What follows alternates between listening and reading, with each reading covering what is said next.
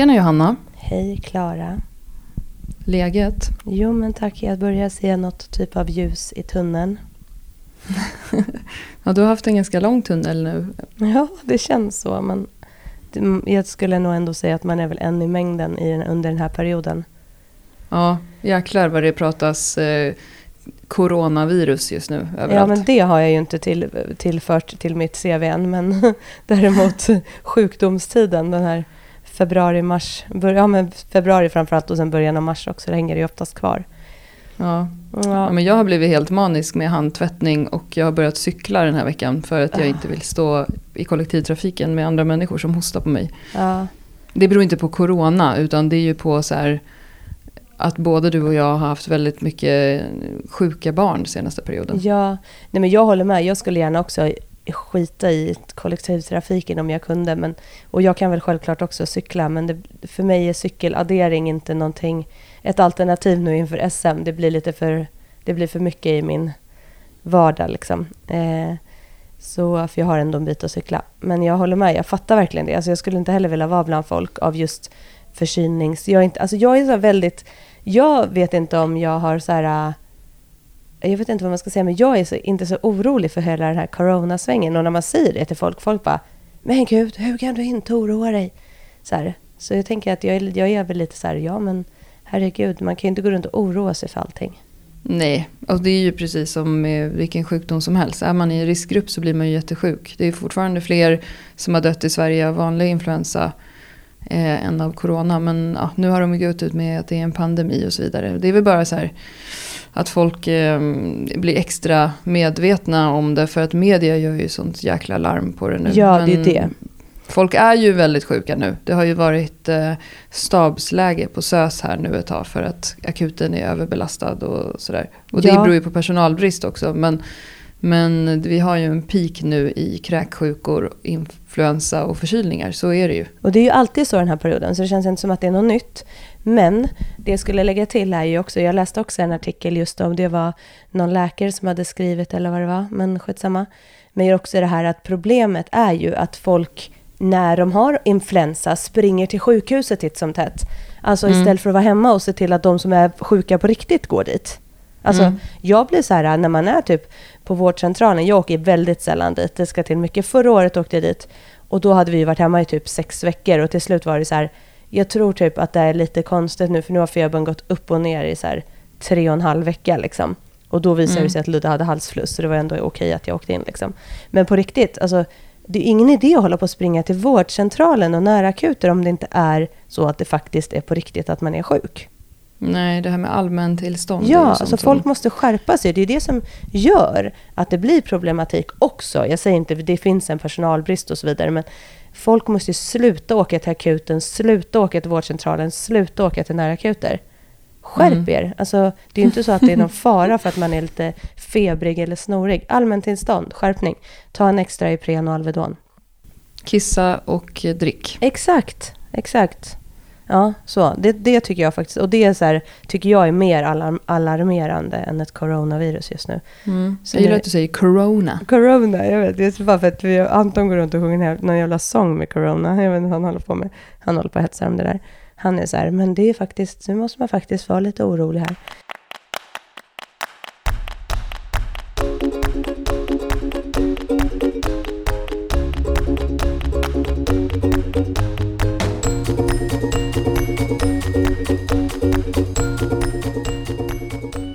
Vi tänkte börja med en lyssnarfråga och sen ska vi prata lite om psyket. Ja. Ehm, psyket? Precis. psyket. ja, vi ska typ prata lite om hur, vi ska fortsätta ta upp tråden kring det här med mental träning som vi har som en liten tråd här under årets början. Mm. Men först så eh, tänkte vi att vi skulle snacka lite om det här med smärta. Det är en väldigt vanlig sak som vi får frågor om. Det är eh, alltså att olika personer hör av sig till oss i våra kanaler och, och i våra grupper på Facebook och sådär. Och frågar hur de ska tänka med sin smärta och hur de ska tänka med sin skada. Eh, och jag tänkte ta upp två exempel på sådana frågor som vi har fått på sistone. Och sen så att vi kunde prata lite om så här, våran syn på det och hur man kan tänka och lite grann också vad en fysioterapeut jobbar med. Så att vi kanske kan liksom dela de här funderingarna till fler eftersom att det är så många som undrar om de här sakerna. Så den första frågan. Hej, tyvärr får jag ont i ländrygg och höft när jag lägger på mer vikter, speciellt i marklyft och höftlyft. Det är inte massa vikt, men tungt för mig. Gjorde marklyft på 60 kilo förra veckan och höftlyft på liknande vikt och fick ont. Jag vet inte hur jag ska tänka. Är, är det någon idé att köra samma upplägg fast med låga vikter ett tag? Eller ska jag under tiden jag har ont göra mer kompletterande övningar och hoppa mitt träningsprogram? Kan det vara så att jag behöver något annat träningsprogram för att bli starkare istället? Och sen kommer fråga två. Hej, jag kör ert program Håll fast kropp sedan några veckor tillbaka, är på fas 1 ännu och tränar lite annat parallellt. Bland annat Les Mills pass, Grit Strength, mycket varianter på knäböj och så vidare. Det har tyvärr resulterat i ont i båda knäna. Jag förstår att ni inte kan spekulera i vad det beror på i just mitt fall. Kan ju vara allt möjligt. Har aldrig haft problem med knän tidigare dock. Det jag funderar på är om det är vanligt när man börjar träna på det här sättet. Behöver man ta ett steg tillbaka, lättare vikter, bygga upp styrka på ett annat sätt än med knäböj och kettlebells och så vidare. Tacksam för råd. Vad säger du Johanna? Ja, alltså de här är ju väldigt lika eh, för mm. egentligen frågorna. Och som sagt, det här är ju väldigt likt vad vi får typ dagligen. Eh, och vi skriver ju alltid så här att vi, vi börjar ju alltid svara så här, vi kan tyvärr inte ge individuell feedback.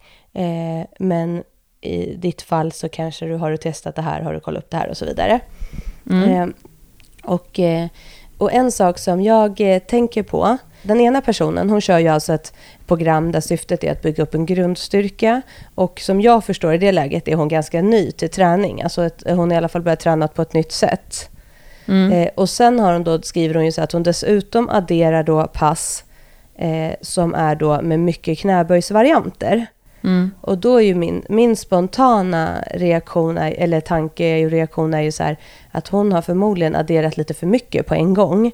Eh, och eh, i sådana här pass som är de här passen hon skriver om, där kan det också finnas en risk att man kanske inte har fullgod teknik för att det går snabbt eller eh, man inte liksom hinner... Det är, liksom, att det är mycket rörelser utan att man hinner tänka så mycket på teknik till exempel. Mm. Så i hennes fall så skulle jag säga så här, börja bara och dra ner lite på det och se vad som händer. Mm. Alltså minska ner antalet knärelaterat och fundera kring vad det är för typ av knäövningar som involverar knäna som hon gör i de här grittpassen och sånt. Eh, och sen får man se på det totala. Eh, och, eller alternativt sänk vikterna. Men nu tror jag kanske inte att hon har jättehöga vikter eftersom hon kör, jag vet i alla fall i hållfast kropp i fas 1 så är det ju mycket kettlebells och sånt. Och det är ju eh, för många superbra att jobba med just för att du inte jobbar med jättetunga vikter men du får jobba med hela kroppen. Mm. Så henne skulle jag rekommendera att så här, uh, slow down och så bara se vad som händer. Eh, men också att, eh, att kanske ändra om, liksom se när får hon ont. Alltså är det när hon kör vissa övningar, då kan man ju börja med att titta om hon ska plocka bort dem.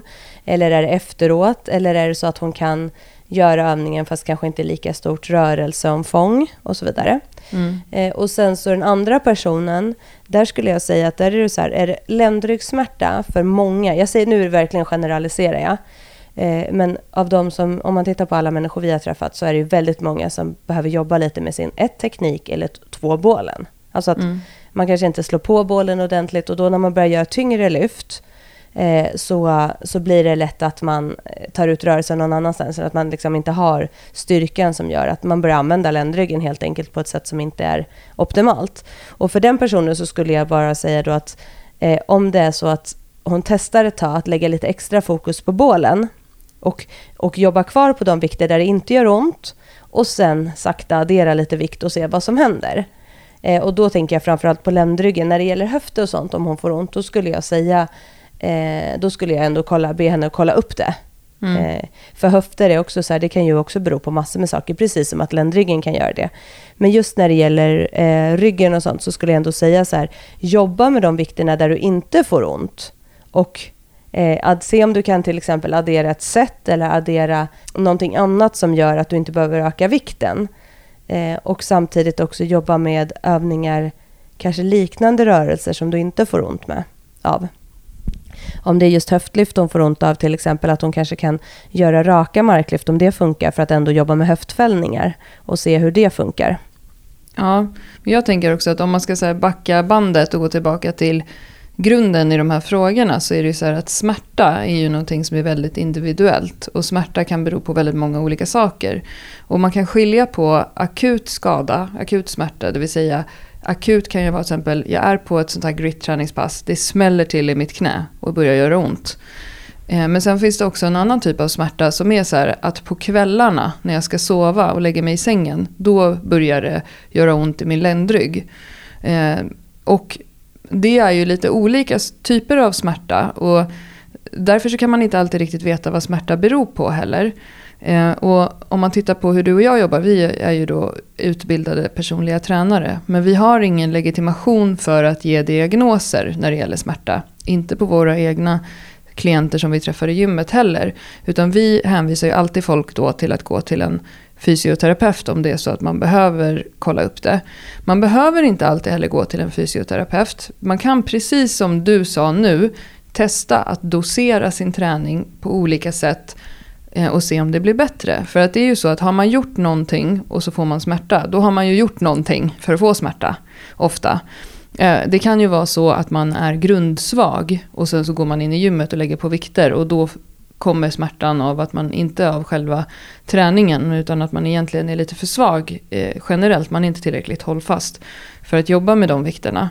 Eh, men jag tänker också att för vanliga personer, vanlisar som vi kan kalla dem, så kan det vara väldigt svårt att dosera sin träning kopplad till smärta för att det är väldigt svårt att veta vad man ska göra. För en person som oss eller en fysioterapeut eller vad som helst, är det väldigt lätt att tänka så här, som du sa, begränsa rörelseomfånget kanske, istället för att göra den här övningen så gör samma rörelse men med det här redskapet och så vidare. Det här är ju jätteklurigt för en vanlig person att veta hur man ska tänka. Så att det allra enklaste sättet för en vanlig person att tänka är ju kanske till exempel att nu kör jag tre pass i veckan där alla innehåller knäböjningar. Jag kanske ska testa och minska det till eh, först ett pass och se om det går över. Och sen kanske öka till två pass. Men att man tänker att den ökningen hela tiden ska vara väldigt lugn. Um, och, och sen om man blir, är orolig över smärta, det är också viktigt att säga, alltså att man undrar vad det är för fel på en. Då rekommenderar vi alltid att man går till en fysioterapeut och gärna någon som kanske är lite inriktad på styrketräning och att man säger till den personen att jag vill kunna träna och lyfta tunga vikter. Jag vill kunna bänka min kroppsvikt eller jag vill kunna göra det. För då vet ju de också vad du ställer för krav på din kropp. Och så kan man få en plan. Du och jag har ju en kille, Krille, som vi jobbar jättemycket tillsammans med. Som vi skickar våra kunder som har ont till. Eh, och då gör, gör ju han en koll av dem och sen så hör han av sig till oss. Och så gör han, säger han så här, det här rekommenderar jag. Så han skickar oss i princip ett recept. Och då kan ju vi träna med de personerna utifrån vad han har sagt. Men vi kan aldrig säga eh, till de personerna hur de ska göra. För att en fysioterapeut kan ju till exempel säga så här, det får göra lite ont. Den här, jag har till exempel en kund som har haft ont i sin, sin axel. Och då gick hon till en fysioterapeut som sa, eh, du ska stretcha även om det gör ont. Och det hade ju aldrig jag kunnat säga, för det, det har inte jag liksom kompetensen för. Och det känns ju väldigt tryggt för oss på det sättet att, att jobba på, det, på så vis också. Jag har en annan klient nu som går till Krille som, eh, där vi, som, också, som har just ont i höften. Och då har jag gjort ett träningsprogram åt henne utifrån vad han har sagt. Och sen så kör hon på vikter just nu på kanske så 50%, 60% av max. Och det vi gör är att vi, när det känns bra efter varje vecka så adderar vi ett till set på låga vikter hela tiden. Och så gör hon rörlighetsövningar och så här. Så att det här med smärta är klurigt. Men det man kan tänka bara för att svara på det enkelt är ju att om du plötsligt får smärta, då har du ju ändrat någonting. Så då kanske du måste ändra någonting igen för att den ska gå bort. Så tänker mm. jag. Ja, nej, men jag håller med. Och jag vill bara lägga till en liten sak här. Eh, med Krille, som du mm. pratade om. Som, jag har också massor med kunder som går dit. Och just att så här, det är ju först efter kundens godkännande som han får, får eh, Prata med eh, kontakta oss. Eh, precis. Ja, precis. Och han skickar ju aldrig så här, eh, namn eller någonting. Utan han är verkligen så här, nu har jag träffat den här, en person med en axelskada, vet du vem jag menar? Typ så mm, jag vet. Så, han är så det är väldigt så här, korrekt så. Så det är inte så att han bara, nu har jag träffat den här personen. La, la, Nej, han är ju väldigt men, så. Och allt det måste ju vara så här godkänt av kunden. Men det är ju det som, det är ju, och på det sättet gör ju också att både egentligen för honom och för oss att vi kan bli ännu mer professionella. Eller framförallt för oss att bli mer professionella och för honom att kunna veta att den här personen eh, tränar bra när den tränar. Mm. Eh, för det kan inte han kontrollera medan som sagt vi kan inte säga så här, det är okej att det känns så här eller eh, den här personen kan jobba i det här rörelseomfånget, det är helt okej, hon ska kanske inte jobba i det här. Mm. Eh, och det är ju som sagt för mig, och som du sa också för dig, att det är så himla lyxigt för det gör ju att vi kan erbjuda våra kunder en ännu liksom safeare eller liksom tryggare träning. Ja. Och det, det tycker jag känns som väldigt proffsigt i och med att som du säger, vi kan inte diagnosera eller vi får inte, vi ska inte. Det ska man alltid liksom vara uppmärksam på om det är en personlig tränare som börjar säga så här, ah, men är det här och då har du ont i höften, då är det så här och så här. Ja. För det har vi verkligen inte belägg för att göra. Nej, precis. Och mm, det är det som är också, man, alltså styrketräning generellt är ju jättebra för folk som har ont någonstans. För som du sa, i de flesta fall beror ju det på att man har ont, att man kanske är lite för svag någonstans och gör någonting som inte kroppen riktigt klarar av. Och styrketräning har jättebra resultat på att stärka kring leder och ligament. Men det är svårt för en vanlis att veta hur tungt, hur mycket, i vilket rörelseomfång och så vidare. Så att om man liksom har eh, tid och ork så kan det vara bra att, att eh, ta hjälp med det. Men att då inte säga till den här personen att så här, jag vill inte ha ont när jag sitter vid datorn. Utan säga till den här personen, jag vill inte ha ont när jag gör knäböj. Med vikt på ryggen. Mm. Så att de får den hela bilden.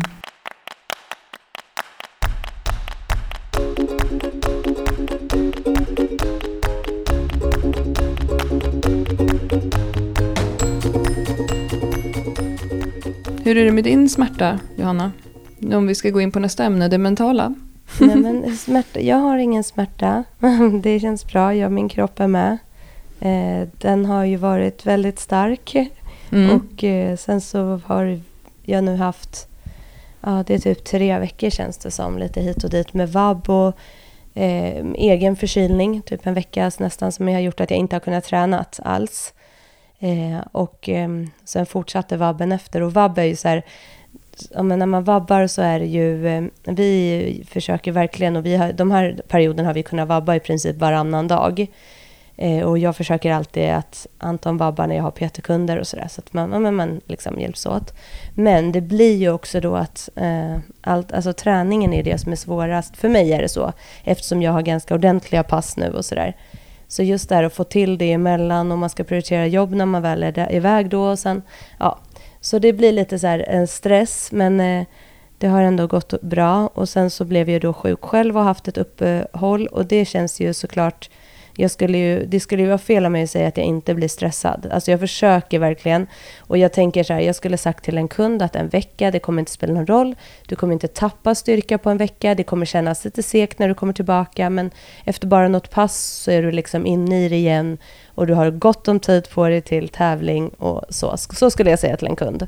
Mm. Och jag vet det här så väl innerst inne. Men det är ändå stressande när man har Dels för att det har gått så bra Eh, och att jag känner verkligen så här, jag har så mycket vikt i, i kroppen liksom att lyfta. Och jag hade så, det hade varit så härligt att få fortsätta att ha den perioden. Men så här är ju livet. Det är rätt som det så kommer det liksom en sjukdomsperiod eller något. Men då tänker jag också så här, jag, jag, jag jobbar ju inte jättemycket med mitt mentala mer än mitt hybris själv, att jag kollar på filmer och sådär på mina starka lyft. Och det har jag gjort under den här perioden också. Men däremot så har jag faktiskt adderat det här med att tänka nu när de här tankarna kommer, att jag blir så negativ. Då tänker jag verkligen lite i det här som vi pratade med Maria, men framförallt just där att det är okej att ha de här tankarna. Det är okej att vara stressad, för det, de flesta hade varit det. Och jag är ju stressad för att jag vill ju verkligen prestera. Alltså jag vill ju verkligen göra ett bra SM. Och jag är pepp för och jag vet att min form är liksom bra. Mm. Så då försöker jag att verkligen se positivt på det eh, och tänka att så här, okay, men låt bara de här passen få komma, gör nu det. Jag har ändå som lyxen att ha en coach som anpassar nu, som när jag gjorde mitt första pass så var ju det jätteanpassat att bara få ett lätt, lätt pass. Och sen bara redan pass två var egentligen tyngre igen. Eh, och då fick jag ju, skulle jag till exempel gå upp på 80 i bänk, och med stopp såklart, för det är jag alltid. Och jag har egentligen bara gjort 80 på tävlingen på DM och när jag tränade med min coach sist, då gjorde vi 80-82,5. Och sen så gjorde jag 80 nu med stopp. Så det är egentligen fjärde gången jag är över 80 då, om man säger, mm. eller 80 eller mer med stopp. Och, och jag gör det på mitt andra pass efter att ha legat, eh, eller legat, efter att ha varit sjuk en vecka. Och då fick jag ändå så här, fasen, det är min, om det är min lägsta nivå, det kan jag leva med. Alltså, om jag gör det en dålig dag, då vet jag att det kommer hända grejer. Eh, så då fick jag ändå lite ny hybris och jag försöker verkligen ta de sakerna eh, med mig nu i träningen.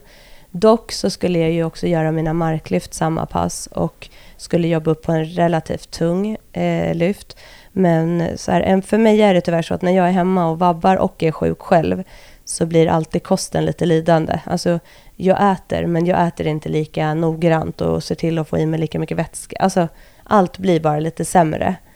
Eh, och då märktes det också att kroppen var nog lite så sliten för att jag fick krampkänningar i låren. Mm. Eh, och redan på uppvärmningen, så det var inte ens på de tunga vikterna. Och det är oftast för mig det ett tecken att jag ligger lite i dålig balans i kroppen bara. Eh, det har jag oftast fått när jag har tagit ut mig extremt mycket. Mm. Eh, eller kört ett väldigt tungt pass. Men jag får aldrig det när jag är igång. Utan det här var också att det låg lite träningsverk i benen från mitt lätta första pass. Mm. Eh, så, och det var lite så här, det var mentalt tufft. Och då försökte jag tänka så här att okej, okay, men jag skiter i det nu. Det är ingen idé att fortsätta, för det går inte. Det är bara krampar. Så då har jag tänkt så här, men nu hem, få i mig liksom vätska och lite salter och lite vätskeersättning så att jag får behålla vätskan. Och sen äta mycket så här kolhydrater och få i mig mycket kolhydrater.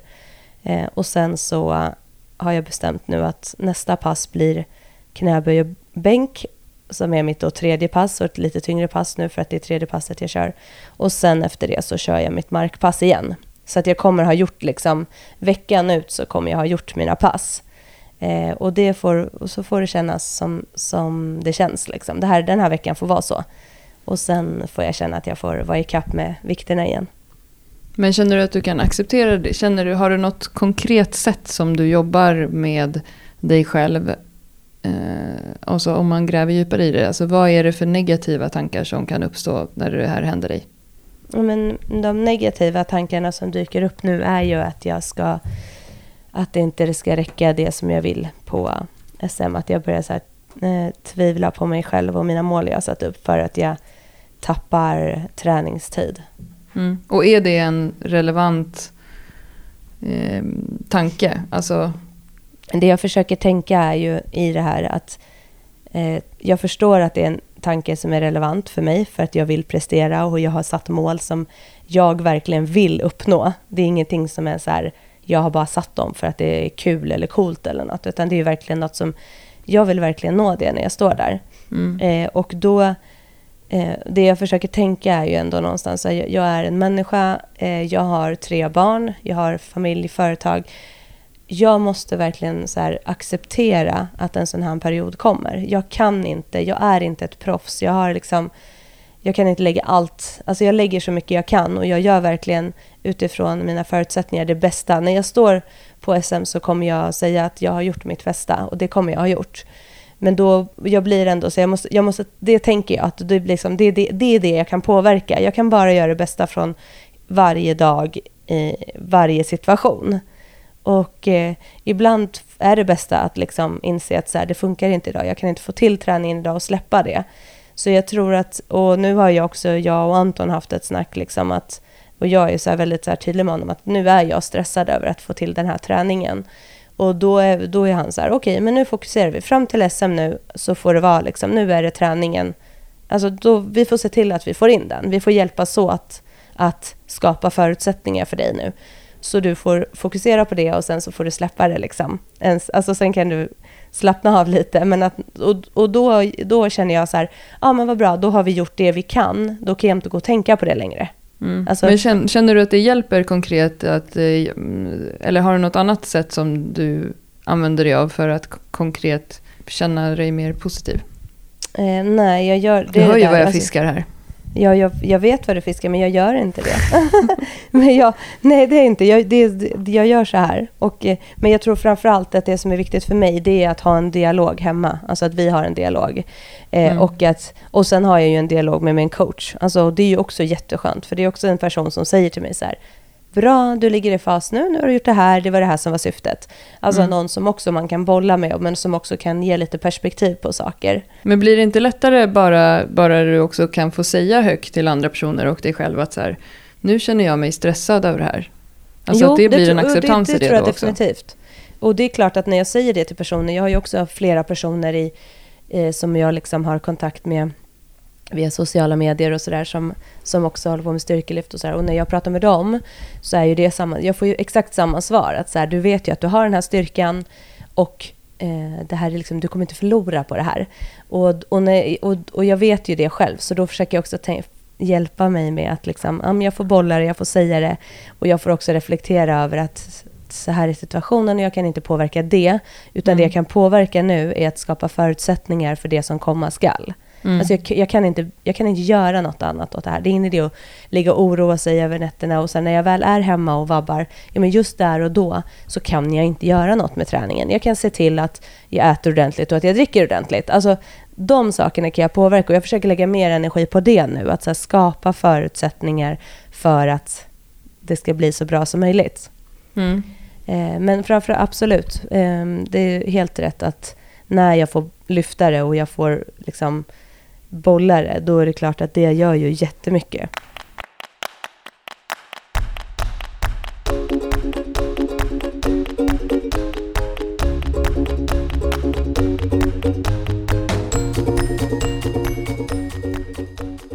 Ja, men varför, det, det jag fiskar lite efter är ju för att jag jämför med mig själv. Mm. Ehm, för att jag, ehm, det har jag ju pratat en del om i podden också, men jag har ju börjat gå i terapi för att hantera just orostankar och sånt där. Det kan ju låta väldigt dramatiskt och som att jag går omkring och lever ett fruktansvärt liv eller någonting. Men det handlar ju om ehm, att jag kan, eh, och det är framförallt efter min separation för över tre år sedan nu. Så kan jag ha orostankar om allt möjligt som livet, eh, tjänstepension, eh, ifall jag skulle dö, ifall det händer något med barnen och så vidare. Och det har jag känt så här till slut att jag måste ta itu med det. För jag kan inte ligga, jag, kan inte, jag har inte tid att ligga här på kvällarna. För det är oftast när jag ska gå och lägga mig och sova till exempel. Som liksom tankarna börjar. Och jag kan ibland ha sådana tankar.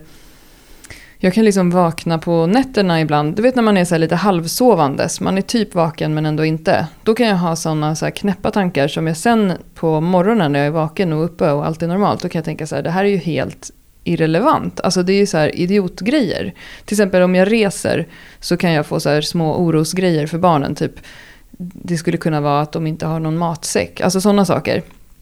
Och då har jag känt att jag behöver ta itu med det. För att jag inte vill ha det så. Um, och en grej som, som nu på sistone har blivit så tydlig för mig. Det är ju med att jag går då och, och reder ut det. Och då jobbar jag ju med mental träning. För det är ju ren KBT liksom. Det är ju att när man någon, en gång, precis som jag har, eh, jag hade en väldigt liksom uppslitande separation från mina barns pappa. Som var väldigt bråkig och väldigt konfliktfylld och där det hände mycket saker som var väldigt liksom, eh, alltså rent traumatiska för mig.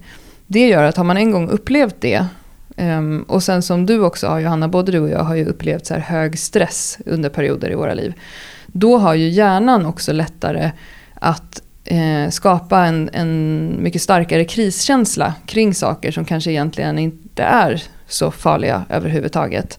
Och det som jag håller på att försöka lära mig nu är just också eh, att hantera de där tankarna. Och lite som Maria pratade om när vi poddade med henne, att acceptera dem och så vidare.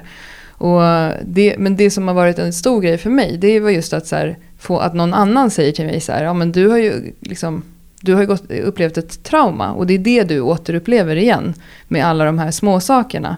Och sen också som vi pratade om när vi pratade om mental träning att hjärnan funkar ju så att liksom 93 000 tankar vi har varje dag är samma sak. Och vet man då att man har mycket så negativa mönster, typ vissa har ju så här att de eh, hatar sin kropp eller att de känner sig dåliga på jobbet. Då vet man att då spelar din hjärna upp det för dig som ett liksom upprepat kassettband hela tiden. Och det är ju någonting som man då faktiskt kan jobba med. Men det var, det var, liksom, det var ju förra veckan, jag bara bröt ihop där på måndagen förra veckan och bara tokgrinade när jag insåg att så här, så här har jag det och det beror på de här sakerna. Men det kan också bli bra, men det kommer ta lång tid. Därför det är ju precis som fysisk träning, att om man ska ändra på de här mönstren så måste man ju jobba med dem mycket under en lång tid. Och det som jag höll på nu, när jag, det kändes nästan som att jag drev med dig Johanna, men det var ju att jag, jag drog en sån checklista som jag har fått av min terapeut när man får negativa tankar. Så jag tänkte att jag skulle läsa upp den här i podden. Mm. Eh, och det första eh, punkten är identifiera tanken. Och om vi nu säger att jag hade en sån här patetisk tanke, det låter ju patetiskt faktiskt, jag, säger, jag menar det faktiskt själv. Men om det är så här, tänk om inte barnen får någon matsäck imorgon på utflyktsdagen. Eh, då har jag identifierat att det är, den, det är det som är min orostanke. Eller det skulle ju då kunna vara att jag inte är tillräckligt förberedd för SM. Punkt två är, kan jag eller bör jag göra någonting åt den här tanken? Och om det gäller mig då, om det gäller den här matsäcksgrejen, då vet ju jag att så här, nej, det bör jag faktiskt inte göra. För det är inte min barnvecka och jag är i Göteborg, typ. Punkt tre är, hjälper den här tanken mig? Och när det gäller de allra flesta av de här tankarna så gör det ju faktiskt inte det. Alltså det Nej. hjälper ju ingenting att man har dem. Och sen nummer fyra, vad kan jag tänka istället? Eh, och att gå igenom den här listan kan ju vara jätte... Jag tänker ju själv så här, gud jag kommer inte gå upp och göra den här listan för mig själv när jag ligger där mitt i natten. Men jag tror att om jag, om jag tittar på den här listan ofta så kanske jag kan få in den i mitt tankemönster istället. Och liksom formulera för mig själv att så här, nej men just nu, mitt i natten när jag oroar mig för att jag inte är tillräckligt väl förberedd för SM, så hjälper faktiskt inte den här tanken mig. Och istället kanske jag kan tänka på eh, att spela upp en sån här video för mig själv när jag drog det där marklyftet på förra tävlingen och det kändes så jäkla bra. Och så kan man liksom omprogrammera sin hjärna på lång sikt och jobba med de här sakerna. Så det ska bli jättespännande för mig om, om jag ska lyckas med det. Men det kommer också, jag tror att det kommer vara en jättejobbig resa för mig att göra det också. Men mm. jag tror också att man måste vara inställd på att, att verkligen vilja göra en förändring. Därför att när det gäller sådana här saker, när det gäller ältande och sådana saker, eller negativa tankar om sig själv, om vi nu säger att det skulle vara så här, jag hatar min kropp eller någonting. Mm. Så är det också väldigt lätt, det är nästan lättare ibland att acceptera negativa tankar tror jag. Än att vara villig att göra en insats i att så här, det här ska jag faktiskt träna på. Mm. Man måste liksom vilja bli bra på det. Alltså det kräver verkligen ett jobb. Och det tror jag är en stor anledning varför många skiter i det. Det är, också, det är lätt att acceptera att så här, du vet den här klassiska, eh, jag kunde vara så när jag var tonåring, att jag kunde vara så här, men jag är sån. Jag är sån här. Ja. Jag, är kass, jag är kass på det här. Jag är en sån som alltid kommer för sent. Sån är jag. Liksom. Och vi har ju ja. pratat mycket om det här med rutiner och motivation också i podden. Och det är lite samma sak. att om man ser sig själv som en person som inte får till träningen eller om man ser sig själv som en person som alltid kommer för sent eller en sån som då kommer man ju fortsätta att vara det. Och jag tror att man verkligen måste bestämma sig för att så här, det går faktiskt att ändra på, på allting. Ja, men jag, och jag tror också när det gäller sådana saker och kanske hur man ser på sig själv och man har massor med tankar så har många då också, som du säger, så här, man har lite normaliserat det. Mm. Och jag tror att det är svårt att se att man skulle kunna... Alltså man vet inte ens riktigt att man kan ändra dem för att man har identifierat sig med det. Mm. Eh, men jag tror, alltså, det är också en sak som jag tänkte på när du säger det här och berättar och just om jag kan relatera då till, till, till min den här tiden nu som faktiskt har varit eh, eh tufft. Och då säger jag tufft i något typ av ilandsproblemstufft. För jag har inte haft det tufft på det sättet, men mentalt för mig så är det ändå en utmaning för att jag har ändå inte varit med om det här på riktigt samma sätt tidigare under så här, det var ju för ett år sedan när jag skulle köra serie 1, då fick jag ju välja att inte att tävla i serie 1. Mm. Och sen blev serie 2 jättebra. Eh, och sen kvalade jag till SM på serie 2, precis som jag hade velat. Eh, och, och jag försöker också ta tillbaka och se tillbaka på den tiden. Att, eh, vad hände då? Då låg jag däckad ganska länge och jag hade tre pass, sen var jag i kapp igen. Mm. Alltså, jag, jag försöker plocka fram sådana saker att så här, men Johanna, det här är liksom, det här är inga problem. Alltså jag har inte varit sängliggande, det har varit en vecka jag inte kunnat träna, så det, det är inget problem. Mm. Men en annan sak som jag också tänker är att så här, vänta nu, jag är min lägsta nivå nu och där jag är nu när jag går in är fortfarande tyngre än vad den var innan till exempel DM. Alltså, mm. Och då gjorde jag en jättefin tävling och jag hade liksom säkert lite mer där också. Så att jag försöker att hitta de sakerna som gör att jag liksom kan relatera till det och tänka på det istället. Mm. Eh, och, eh, och liksom skapa mig en positiv eh, bild av det jag kan påverka. Men, eh, men det är ju alltid så allt, och jag brukar alltid tänka så här, fan jag har inte rätt att klaga på det här eller det här är jag liksom, det här är en jävla SM-tävling. Kom igen Johanna. Men, sen, när jag Men det är ju också att trycka bort det tänker jag. Ja. För när du säger så till dig själv, då säger du också att det inte är okej att du har de tankarna. Ja, precis. Och måste, man måste också alltid utgå ifrån sig själv. Det är klart att det kommer alltid finnas personer som har en tuffare omgång av influensa eller som är sjukare. Eller, alltså, men, men jag kan inte jämföra eller tänka att mina tankar om min prestation är mindre för det. För jag måste utgå ifrån mig. Mm. Och det här är ju de tankarna som kommer till mig. Sen förstår ju jag att det finns något större än SM. Alltså, förstår du hur jag menar? Att det är så här... Ja, för jag eh, tänker också, kan det också hjälpa att om man går in i tankarna om ett misslyckande, om vi säger att barnen inte har någon matsäck eller vi säger att du inte kommer iväg till SM för att då fick du influensan. Mm. Vad är det värsta som kan hända då? För mig är det så här, ja det värsta som kan hända är att mina barn blir ledsna för att de inte har någon matsäck. Och vad är det värsta som kan hända om du inte tävlar i SM? Alltså man kanske också kanske ibland ska våga gå in i att fundera över eh, det och att så här, ja men det kommer jag också, det kommer vi också överleva. Alltså, ja, det är klart att du kommer göra det. Det är ingen som kommer att dö liksom. Och Nej. kanske också blir lite lättare med orostankarna kring det om man faktiskt accepterar att det kan gå åt pipan. Ja, och det måste man väl egentligen veta att det, kom, alltid, det kan ju faktiskt vara så. Eh, och nej, det är ju faktiskt ingenting som händer mer än att jag inte kommer dit. Alltså så är det ju. Mm. Eh, och, och där är ju i det här att ha ett prestationsmål som är så baserat på en händelse mm. är ju också det som gör att, att det blir känsligare i just sådana lägen. Mm, men samtidigt i ditt fall så är det ju så här, all den träning du har gjort fram till nu, den kommer ju inte vara någon waste för det. Nej, exakt. Det är ju muskler som du har byggt upp som du går vidare med även i april liksom. Ja, självklart. Och jag, det är verkligen så. Och, och liksom, nu går inte jag och tänker att inte SM ska bli av, men det är precis som du säger att man måste ändå våga tänka sig där, vad är det värsta som kan hända? Och det är väl liksom den som man är lite rädd för, men som också är väldigt nyttig. För oftast när man kommer till den tanken så är det så här, men vänta Johanna, alltså det finns så mycket saker som faktiskt skulle innebära mycket värre så, alltså, mm. slutsituationer än det här.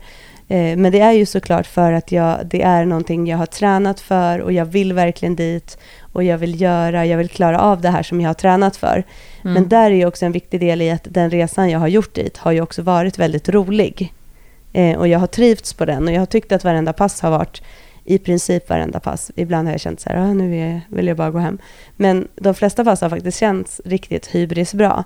Och då kan jag också tänka att det är ju värt extremt mycket. Så att man måste också tänka på det. Och känna att så här, jag har ju flera pass kvar där jag får bygga upp min hybris.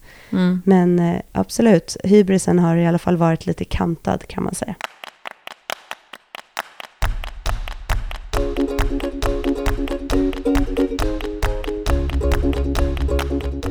jag vill också undersöka att det låter som att så här, jag spenderar ett liv där jag går och oroar mig över matlådor. Och så är det ju absolut inte. För jag kan också känna att det här då traumat som jag har upplevt, som jag inte riktigt har förstått att jag har upplevt för mig själv förrän nu kanske då. Eller de jobbiga saker jag har gått igenom i mitt liv, vilket senaste åren har varit ganska mycket så här pissiga grejer om jag ska vara mm. ärlig. De har ju också gett mig en helt annan lätthet till mitt liv i övrigt. Där jag kan känna så här, inget av det här spelar någon roll. För jag liksom, inget kan mäta sig med det där. Och därför så blir i det stora hela, mitt hela liv, mindre prestationsbaserat i att jag vet att så här, saker kan verkligen vara så jäkla mycket värre.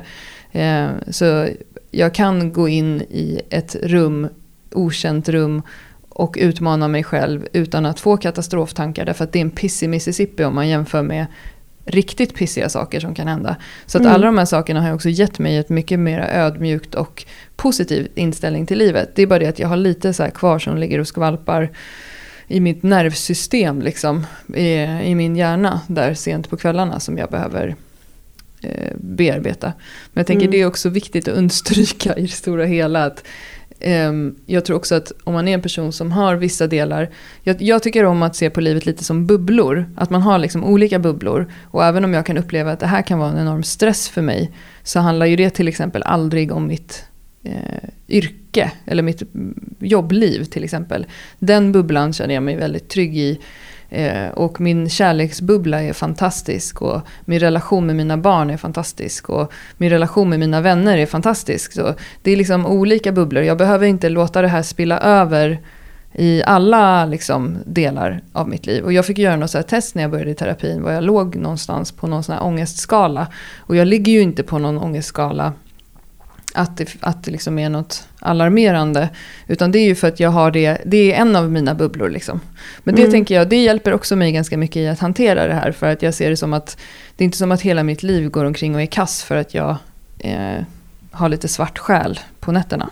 Nej, men och det där tyckte jag var, det där är faktiskt jättebra som jag tror att jättemånga kan ha nytta av i sitt liv. För att ofta så är det ju någon, om man nu ser det som bubblor, mm. att man har olika bubblor, så är det såklart att ibland så kanske det är jättebra i alla bubblor, absolut. Mm. Eh, men många gånger kanske det är någon bubbla som är skaver eller som är lite jobbig, som mm. är lite wobblig och spräcklig.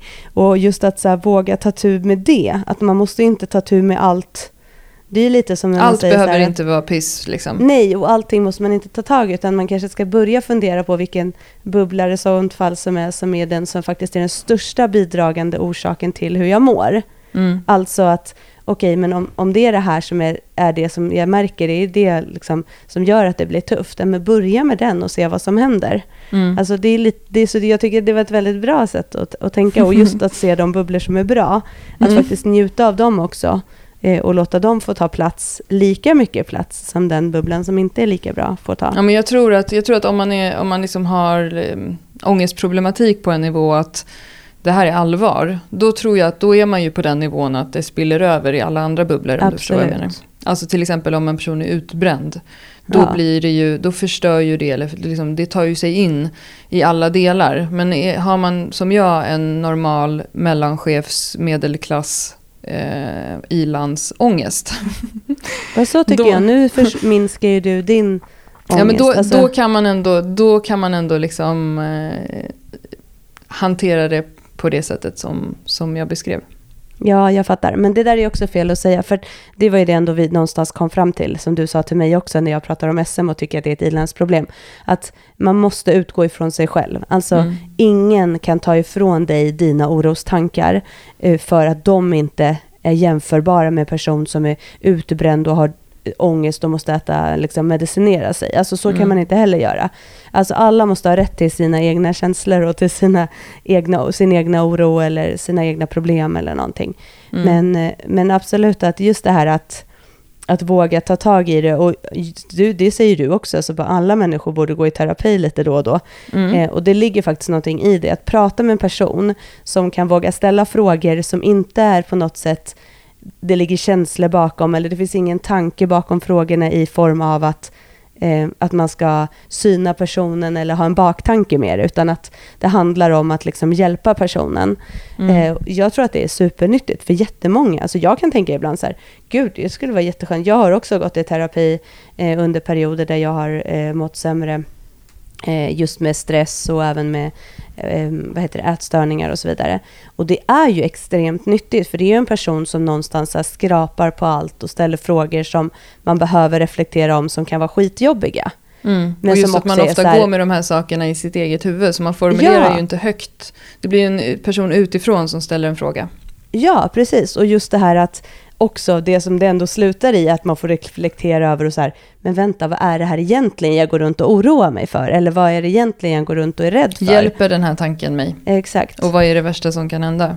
Mm. Ja, men det, jag tycker det um, känns som att vi kan avrunda där.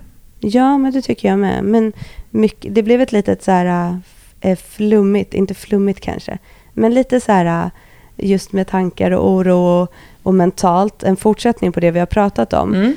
Eh, men jag tänker att det är så lite nyttigt också att folk kan reflektera lite över sådana tankar och har man sådana här tankar själv mm. och eh, också börja fundera över vad ska jag göra med mina tankar om jag har det. Alltså ja men verkligen. Bara... Du kan applicera det här på ett, eh, en maxning i knäböj. Alltså ja. identifiera tanken, jag är rädd att jag ska bomma. Kan ja. jag eller börja göra någonting? Ja, det kan jag. Jag kan eh, acceptera att jag känner så. Och ja. hjälper den här tanken mig? Nej, det gör den faktiskt inte. Och hur kan jag tänka istället? Jo, jag kan tänka att jag ska äga den där stången.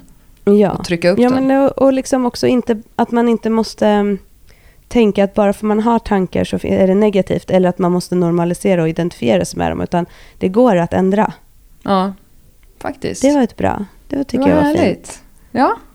Så ser vi fram emot att bygga lite mer hybris och, och lära oss att hantera våra orostankar. Ja, men den här veckan ska vi bänka som fan. Ja, ja det är ju skitkul Klara. Du kör ju, du håller ju på att testa nu och köra eh, Bänkpress bitches. bitches. som är vårt nästa program som faktiskt mm. många frågar efter nu när vi har börjat nämna det. Och det känns jätteroligt och programmet är ju egentligen nästintill klart, men vi håller på och testar och vi eh, som alltid går igenom passen, hur funkar det och så vidare. Och så har vi ett gäng personer som testar också och, och ser Timmar utifrån övningar det, också. Ja. ja, och ser lite så här, vi, ja, men lite olika delar och aspekter som vi vill testa innan, innan vi släpper det. Eh, så att, men det känns jätteroligt. Och jag det är, är skitroliga super... pass. Ja, du säger det. Vi hoppas att alla tycker det. Men... Mycket anspänning, mycket skakiga armar. Mycket ja. time under tension. Ja, det är mycket fokus på att skapa en stabil och stark bänk för att sen bli ännu starkare i max, maxlyften i bänk. Och jag är också superpepp på bänk och du är pepp på bänk. Så just nu när vi ses så vill vi alltid börja med att bänka. Ja. så att vi vet att vi hinner med det i alla fall. Men det är härligt. Eh, du ska bänka och bli stabil. Du är stabil, men du ska bli ännu stabilare och starkare.